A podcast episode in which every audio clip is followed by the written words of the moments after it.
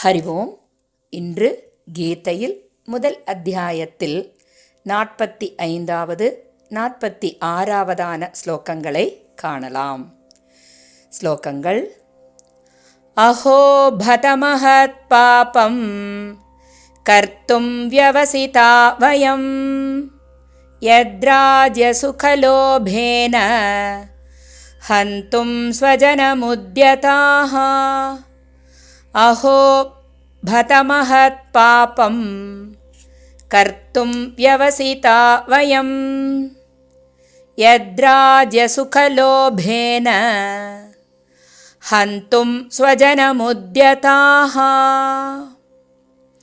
यदि मामप्रतीकारम् असस्त्रं शस्त्रपाणयः धाधराष्ट्रारणे हन्युः।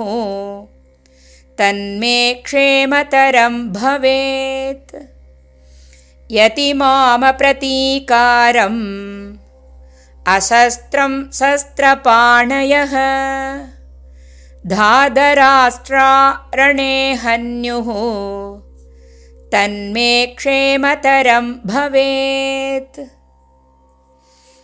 श्लोकङ्गलिन् अन्वयक्रमम्।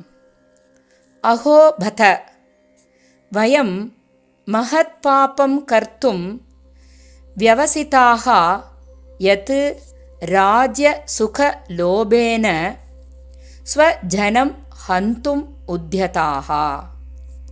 यदि शस्त्रपाणयः धार्धराष्ट्राः रणे अप्रतीकारम् अशस्त्रं மாம் ஹன்யுः தத்து மே க்ஷேமதரம் பவேத். ஸ்லோகங்களின் பாவார்த்தம். என்ன கஷ்டம்? நாம் மிகப்பெரிய பாபத்தை செய்ய தீர்மானித்து விட்டோம். ஏனெனில் அரசையும் சுகத்தையும் அடையும் பேராசையால் நம் உறவினர்களையே கொல்ல முனைந்து விட்டோம். ஒரு கால் ஆயுதமேந்திய துரியோதனர்களின் அணியினர் போர்க்களத்தில் எதிர்த்து போரிடாத ஆயுதமற்ற என்னை கொன்றுவிட்டாலும் அதுவும் எனக்கு பெரிதும் நன்மை பயப்பதாக இருக்கும். ஸ்லோகங்களின் தாத்பரியம். முந்தைய ஸ்லோகங்களில் போரின் விளைவால் பெண்களின் நிலைமையையும் மூதாதையர்கள் அடையும் கதியையும் கூறிய அர்ஜுனர் இங்கு தன் நிலைமையையும் தன்னுடைய தீர்மானத்தையும் கூறுகின்றார். துரியோதனர்கள் வஞ்சகர்கள் இவர்களுக்கு தர்மத்தின் மீது நாட்டம் இல்லை. மனதில் பேராசை நிரம்பியவர்கள். இதனால் போருக்கு ஆயத்தமாகிவிட்டனர். இதில் வியப்படைய ஒன்றும் இல்லை. ஆனால் நாம் தர்மம் அதர்மம் கடமை கடமையல்லாதவை புண்ணியம் பாபம் யாவும் அறிந்தவர்கள். இவற்றையெல்லாம் அறிந்தும் அறியாத மனிதர்கள் போல நாம் பெரிய பாப்பத்தை செய்ய தீர்மானித்து விட்டோமே. நம் உறவினர்களையும் குருமார்களையும் நம்மை அண்டியிருப்பவர்களையும் கொல்லத் துணிந்து ஆயுதங்களை எடுத்துவிட்டோமே. இது எவ்வளவு பெரிய பாபம். மகா பாபம் என்று குறிப்பிடுகின்றார் அர்ஜுனர். இதற்கு காரணம் அரசின் மேலும் அரச போகங்கள் மேலும் கொண்ட ஆசையே. இவை நமக்கு கிட்டினால் அதனை நாம் அனுபவிக்கலாம் என்ற பேராசையே காரணம். இது நம்மை போன்றவர்களுக்கு தகாத செயலாகும். என்று புலம்புகின்றார் அர்ஜுனர். இங்கு அர்ஜுனரின் கண்ணோட்டம் போரில் நடக்க இருக்கும் கொலை செயலை மட்டும் சார்ந்திருக்கின்றது.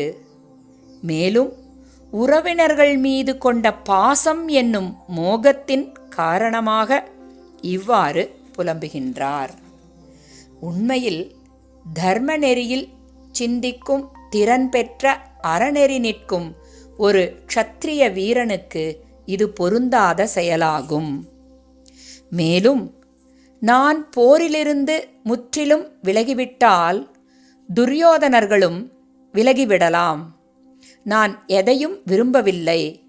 போரிடப் போவதும் இல்லை. என்றாலும் அவர்களும் போரிடமாட்டார்கள். அல்லது நிரந்தரமாக தமது பகைமையை அழிக்க எண்ணி எதிர்த்து போரிடாத என்னை ஆயுதம் இன்றி நிற்கும் என்னை கொன்றுவிடலாம். அதுவும் எனக்கு நன்மையே தரும் என்கின்றார் அர்ஜுனர். அதாவது உறவினர்கள் குருமார்கள் நாட்டு மக்கள் ஆகியோரை கொலை புரியும் செயலிலிருந்து தப்புவேன். எனவே அது எனக்கு பரிகாரமும் ஆகும். என் குலத்திற்கும் நாசம் ஏற்படாது என்று பலவாறாக புலம்புகிறார் அர்ஜுனர். இருபத்தி எட்டாவது ஸ்லோகத்திலிருந்து இங்கு நாற்பத்தி ஆறாவது ஸ்லோகம் வரை அர்ஜுனனுடைய மனக்குமுறலை நாம் கண்டோம். இவருடைய துக்க மேலீட்டால் போரிலிருந்து விலகுவதற்குரிய வார்த்தைகளை கூறி மேலும் தன் தீர்மானத்தையும் இங்கு வெளிப்படுத்தினார். இவ்வாறு தன் தீர்மானத்தை வெளிப்படுத்திய அர்ஜுனர் அடுத்து என்ன செய்தார் என்பதனை சஞ்சயன் திருதராஷ்டரிடம் கூறுவதை நாளை காணலாம். ஸ்ரீகிருஷ்ணம் வந்தே ஜகத்குரும். ஓம் தத் சத்.